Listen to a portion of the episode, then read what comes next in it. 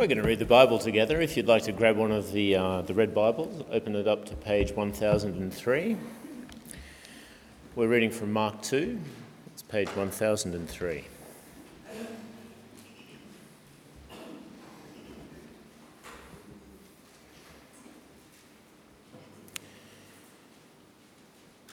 Mark chapter 2, beginning at verse 18. Now, John's disciples and the Pharisees were fasting. Some people came and asked Jesus, How is it that John's disciples and the disciples of the Pharisees are fasting, but yours are not? Jesus answered, How can the guests of the bridegroom fast while he's with them? They cannot, so long as they have him with them. But the time will come when the bridegroom will be taken from them, and on that day they will fast. No one sews a patch of unshrunk cloth on an old garment, otherwise, the new piece will pull away from the old, making the tear worse. And no one pours new wine into old wineskins. Otherwise, the wine will burst the skins, and both the wine and the wineskins will be ruined. No, they pour new wine into new wineskins. One Sabbath, Jesus was going through the grain fields, and as his disciples walked along, they began to pick some heads of grain. The Pharisees said to them, Look, why are they doing what is unlawful on the Sabbath? He answered, Have you never read what David did when he and his companions were hungry and in need? In the days of Abiathar the high priest, he entered the house of God and ate the consecrated bread, which is lawful only for the priest to eat, and he also gave some to his companions. Then he said to them, The Sabbath was made for man, not man for the Sabbath. So the Son of Man is Lord, even of the Sabbath. This is the word of the Lord.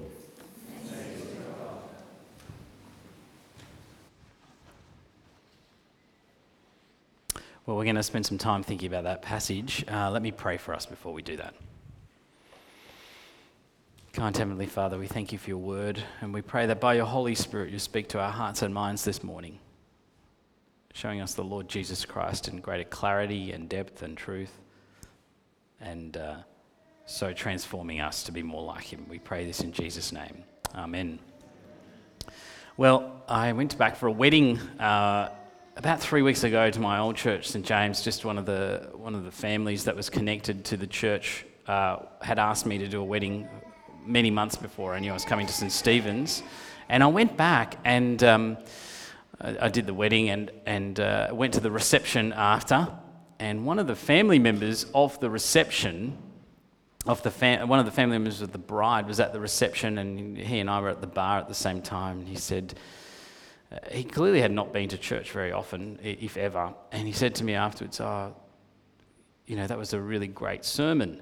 Um, uh, and he, as, as kind of in our culture now, he dropped a few expletives, because expletives are like exclamation points in our culture.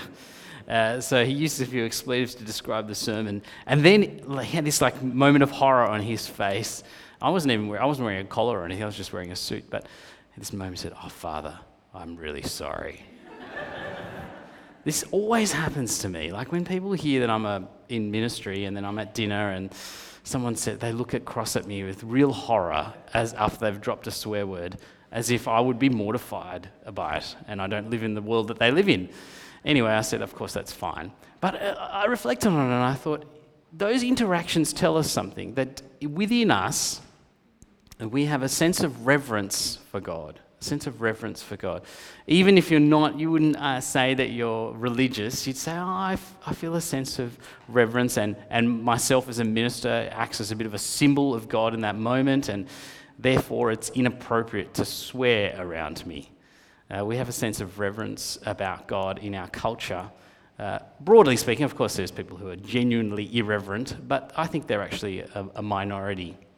And reverence actually is an appropriate response. We see it in the scriptures. In this morning's passage, we get a reference to fasting, which is a, um, a, a, little act of reverence in the Old Testament. It's often tied to particular uh, festivals. Uh, the festival of the Day of Atonement, for example, was preceded with a period of fasting. Jesus fasted. We know that. He went into the wilderness and he fasted for 40 days and 40 nights. So, fasting was common in Israelite culture and was a moment often of reverence. And reverence actually is a hallmark of Old Testament religion, particularly. Leviticus starts off like kind of capturing the Old Testament religion with the line, Be holy because I'm holy. And then there's all these, all these laws and these stipulations and regulations to help Israel live out that fundamental idea be holy because I'm holy.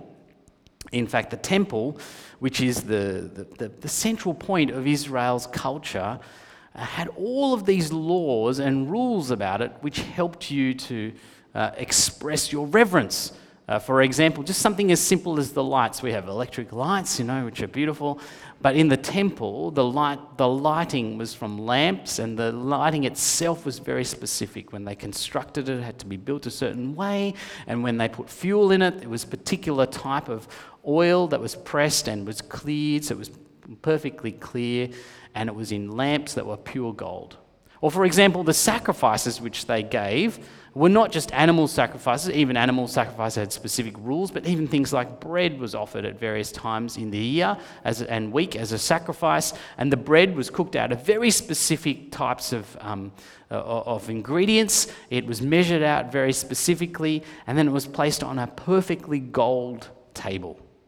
And all of these were little signposts in Israel's history and common kind of culture to identify the reverence with which they drew to the Lord. In fact, you, even in the temple itself, there were various levels of entry.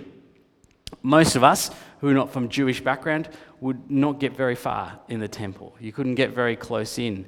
Um, if you're a woman in Israelite culture, you couldn't get that far in either. Thankfully, that doesn't apply anymore. Uh, but even you know, the priests were the ones who probably get the closest, and the high priest was the one who could get the very close, but only for a day, right into the Holy of Holies.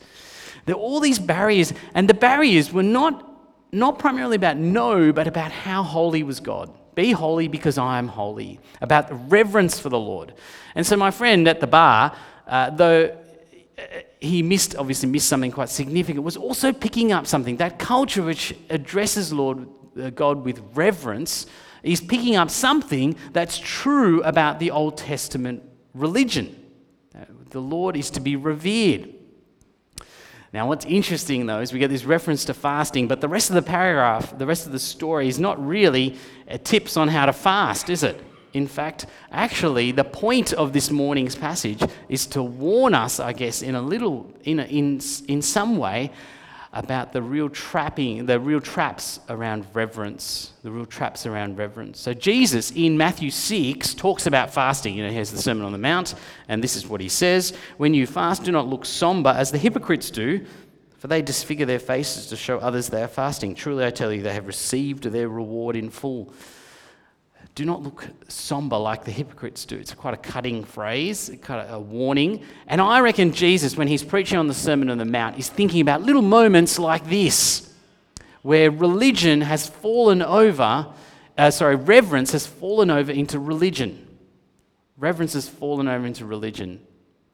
And what we actually see here in the passage is the way two events, the Sabbath and, uh, and then fasting itself, both of these things, um, ha- which are not necessarily bad things, have become corrupted by the Pharisees. And so in these stories, the things he's warning about in Matthew 6 become reality here in practice. The group who comes to them, what you start to see is actually reverence being used to, to, to justify themselves. The, the, um, the group who asked Jesus the question, not necessarily Pharisees, interesting, probably just the crowd, asked Jesus about the practice of fasting. You say fasting had become more than just fasting before, before particular festivals. Now they fasted every twice a week in Jewish culture. And in a sense, that was their way of proving that they were, they were good enough, that they were worthy, that they should be part of God's people. It was a mark of being worthy, of proving that. And then in the Sabbath, the Sabbath had been that all these rules had been added by the Pharisees, kind of hedging out a sense of safety and security, just in case they would treat the Sabbath the wrong way. They would do the wrong kind of thing. And so actually the laws had started to protect them, I guess, from breaching that, that space of safety.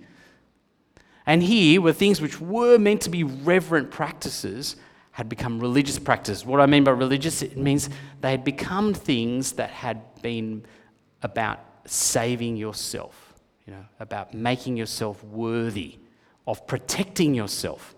They'd become human activities fundamentally. And Jesus is he's, he's intercepting these practices, and Mark is using these stories to reveal something to us a warning, so to speak, about reverence. He says, Be careful when reverence becomes religion. Be careful when reverence becomes religion. That's, that's one of the clear warnings of these two stories packed together right here and now. Two reverent practices which have become religious practices. Be careful when human activity has become central. And there's actually a really interesting insight about religion and legalism and, and human, human justification here in this story. Do you notice that the hallmark, actually, of people who have moved from reverence into religion is an obsession with details? Do you see this? Both stories, there are details involved, and it's the breaking of those detail laws that the people are most worried about. Why are you not fasting on these particular days? Uh, why are you picking the grains of corn on, this, on your Sabbath day? You know, these very detailed laws about what you could and couldn't do. And Jesus' response is it's not about the details, it's about the principle.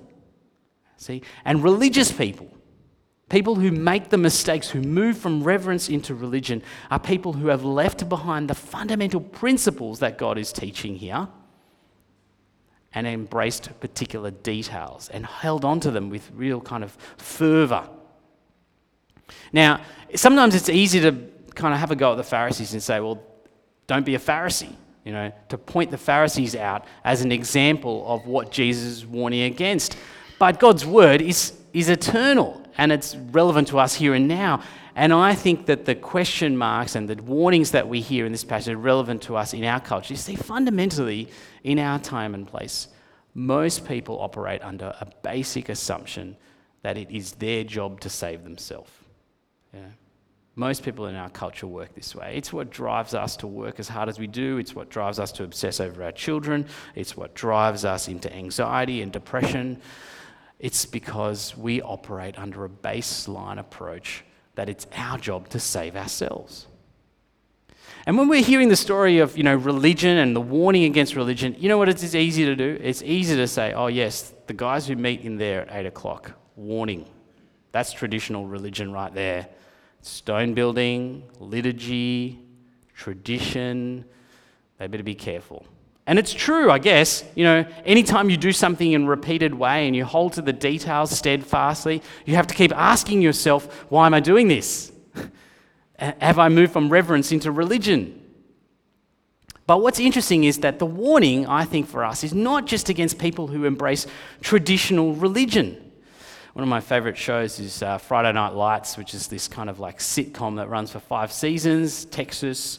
Um, and I love it. And I love it because it's very clever, actually. It places American football at the center of culture and actually replaces religion. One of the characters is this very wholesome um, cheerleader, and she, she pretty much does everything right. She's kind, she's generous, she, she, she doesn't seem to fall into lots of the bad habits. She's not a heavy drinker, she hasn't embraced that part of the culture. But then she has this moment of like significant personal failure and this is what she says. She says, after the, after the moment comes and passes, she says, throws this line away Hopefully, I won't go straight to hell. Hopefully, I won't go straight to hell.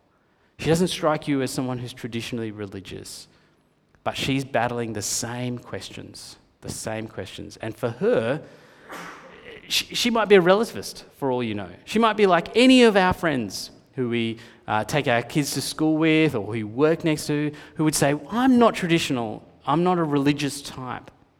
I'm a relativist, right? I'm modern, I'm secular. But you know what? All of us, in some way, shape, or form, import these little rules into our life. You might just be someone, for example, who uh, has, you, you might be someone who has just particular rules that you abide by. You say, I'm not a racist. I'm a generous person. I'm tolerant. And when you start to think about it, you think, well, the way that I kind of identify that my life is going on track is by those particular rules. There's no religion involved.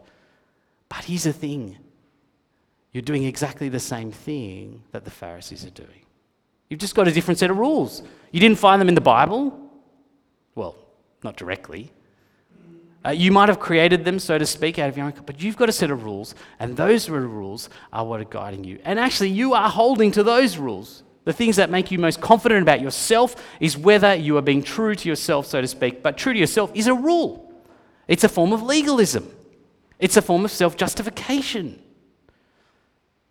And what we actually start to see in the story here is not just that don't be religious, but actually being religious is decidedly unattractive. That's the point of what Jesus is trying to say. He talks about the old and the new, and he's trying, and the passage and the, and the scriptures are trying to show us why, when we hold on to our religious attitudes, whether they're uh, traditional religious attitudes or what I'd call implied secular religious attitudes, we are grabbing hold of an old, dead, lifeless way of, of living and worshipping.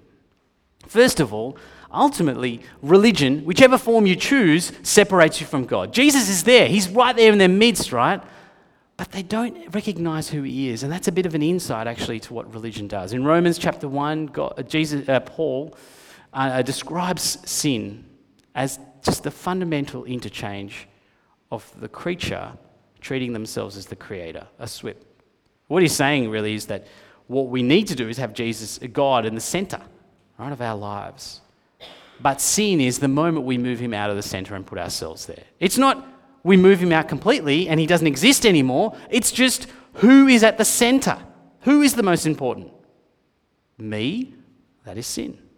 And that is really what religion is. It's ultimately saying, of course, that I am the one who's the key for my salvation, my practice, my energies, my rules, my justification. And it does separate you from God. But you know, it also makes you really anxious. In Galatians 4, Paul says, you know, you return back to the law, you become enslaved. You become enslaved. I um, remember having a conversation with a young guy who'd come from a very religious background, a lot of tradition in his family's past, come to faith wonderfully. Uh, one night we were sitting down, he's talking about a passage in Mark 3 that's coming up later in our series, where Jesus talks about sinning against the Holy Spirit, you know, very blasphemy against the Holy Spirit. It's a weird little section of Mark. And um, it's troubled him. And I mean, it troubles people. They don't know what it means. They're trying to work it out. But it troubled him to the core, actually. It really shook his faith. And as we talked about it, what he came to realize is actually that he had made this, this one verse the rule, the detail that he had to comply with. And he'd done that because he had grown up for so much of his life thinking with a religious mindset. And here was a moment to put himself back at the center. If he could comply with this verse, if he could work out what it meant, and if he could do it, he'd be okay. But the problem is he couldn't work it out. And it made him deeply anxious. You see, when you're religious, you're someone who's deeply anxious. You are. I mean, you might cover it up with all sorts of other things, but deep down, you're someone who's constantly wondering Have I done enough? Have I stepped outside of the circle, the sphere of safety? You're someone who's constantly asking yourself, Am I good enough? Anxiety is the deep experience of the religious. It really is, actually. And ultimately, you know what? The life of the religious, and you can see the anxiety, can't you? I mean, you listen to what the crowd is saying to Jesus when they ask him the question. You sense their sense of deep anxiety. They're actually, they're genuinely worried. They're not like the Pharisees just trying to find a, a problem with Jesus which they can attack. They're actually just anxious about why it is that Jesus' disciples can fast, but they uh, don't have to fast, but they have to fast. And the cumulative story, actually, that you get out of this is that the old way is decidedly ugly and the new way is decidedly beautiful. It really is, isn't it? The new way is feasting with Jesus. The new way is carefree walking through the fields and pick, plucking grain. The old way is worry and fear, concern, restriction, old and new. You know, it's a bit like a kid who has learned, who's learning to play the piano. They can read music, they know what each note is on the sheet, But what they do is they look at the thing and then they look down at the keys and they press the key and they look back up and they press the next key. And you'd say, well, they can read music, but they can't play it, can they? Because it's more than just knowing what each note is, it's putting it together in the great picture. And if you're a religious person, you're the person who's looking up and down, playing each note. Jesus is presenting a totally different story, a totally different, and that is his point here. He's using this moment, and Mark is introducing it now to say to us there are really two roads here. One is the old road, and one is the new road, and they are starkly different.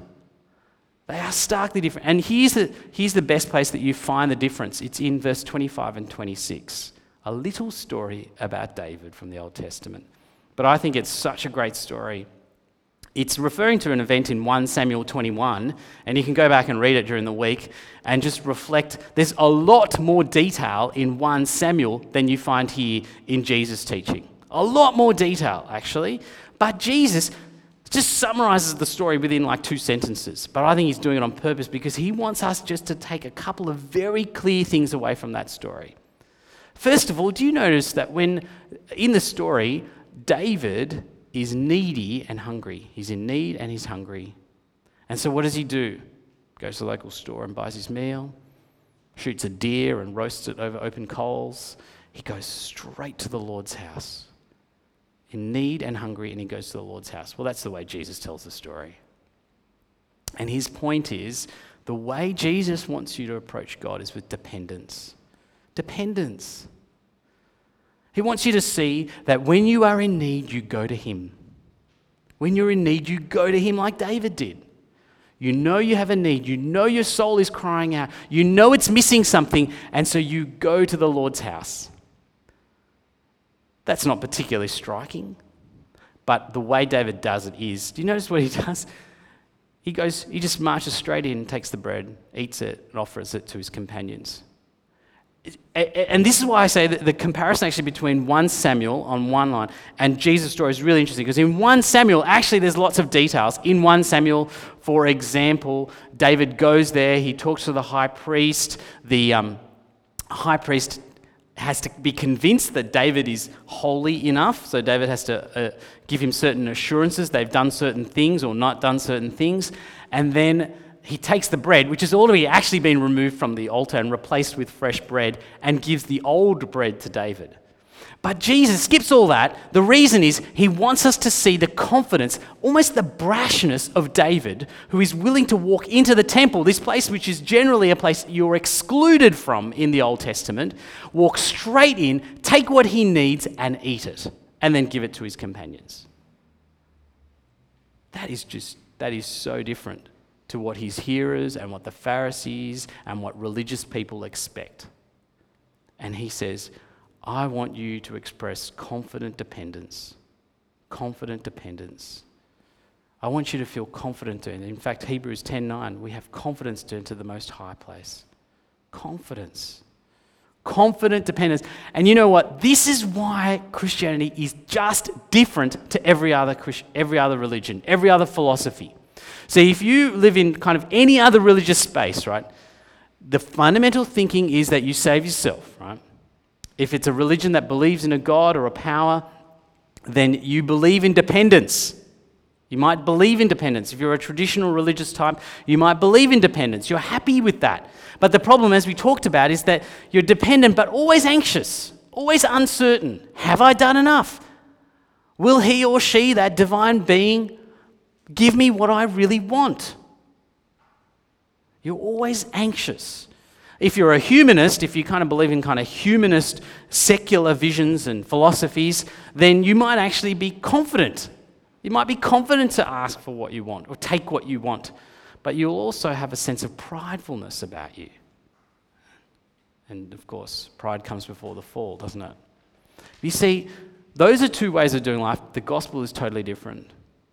The gospel is you can come with confident dependence. That's, the, that's actually the hallmark of God's people, according to Scripture confident dependence.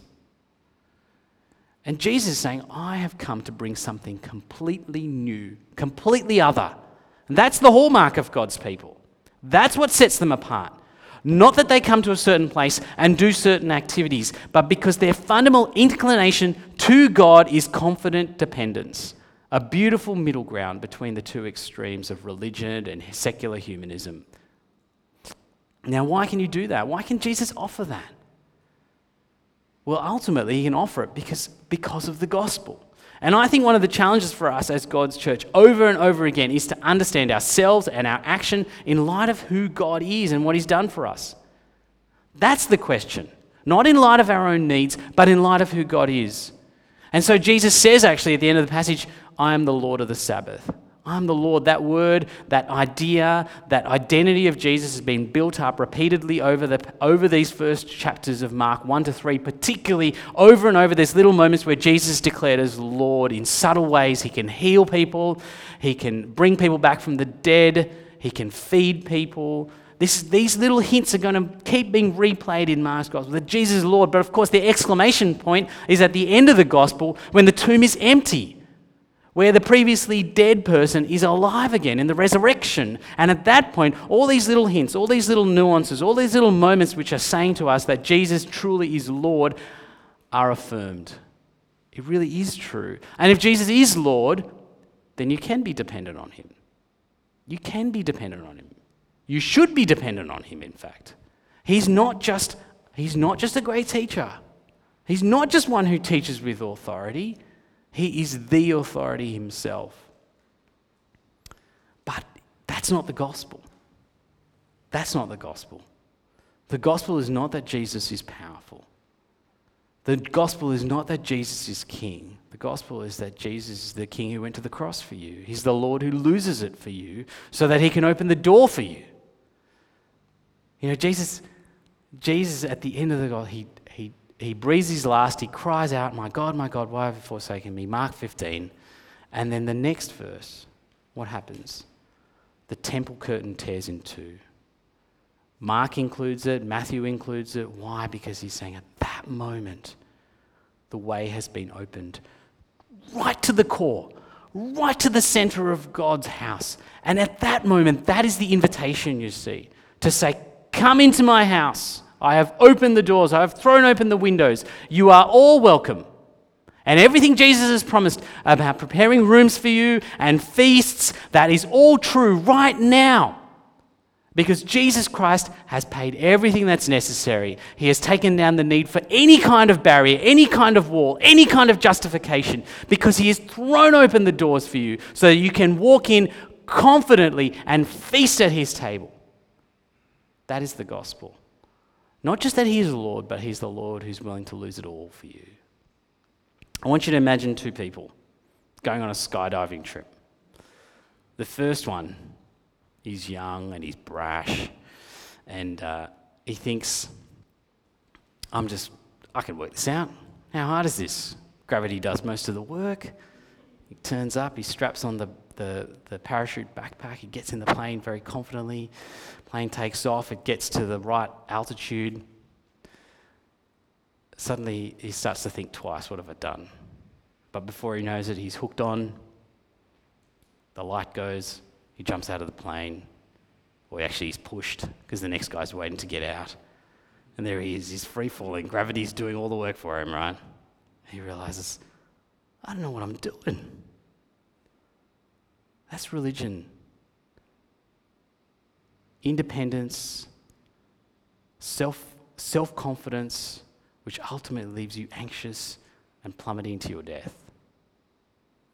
The second person is someone who turns up for the same experience, slightly uncertain, but listens carefully to the instructions, gets on the plane. The instructor says, Now, what's going to happen is I'm going to strap you onto me. I'm going to have the parachute on my back. Just enjoy the ride. And so I get to the door. Before they know it, the instructors jumped out. They start to feel the thrill, the rush of the air. And then a bit of a jerk because the instructors pull the cord at the right time. The parachute's unfurled. And then just silence as they experience the peace of seeing the great vista, the beauty of it, knowing that they're with someone who's done this before and knows exactly how things go. And because they're strapped to Him, they're safe. That's the gospel, you see, where you strap yourself into Jesus Christ, you say goodbye to the anxiety of religion, and you embrace the confidence of knowing that Jesus Christ has done it all for you. He has torn the curtain in two, and He's opened a way so you can feast at His great table. Let me pray.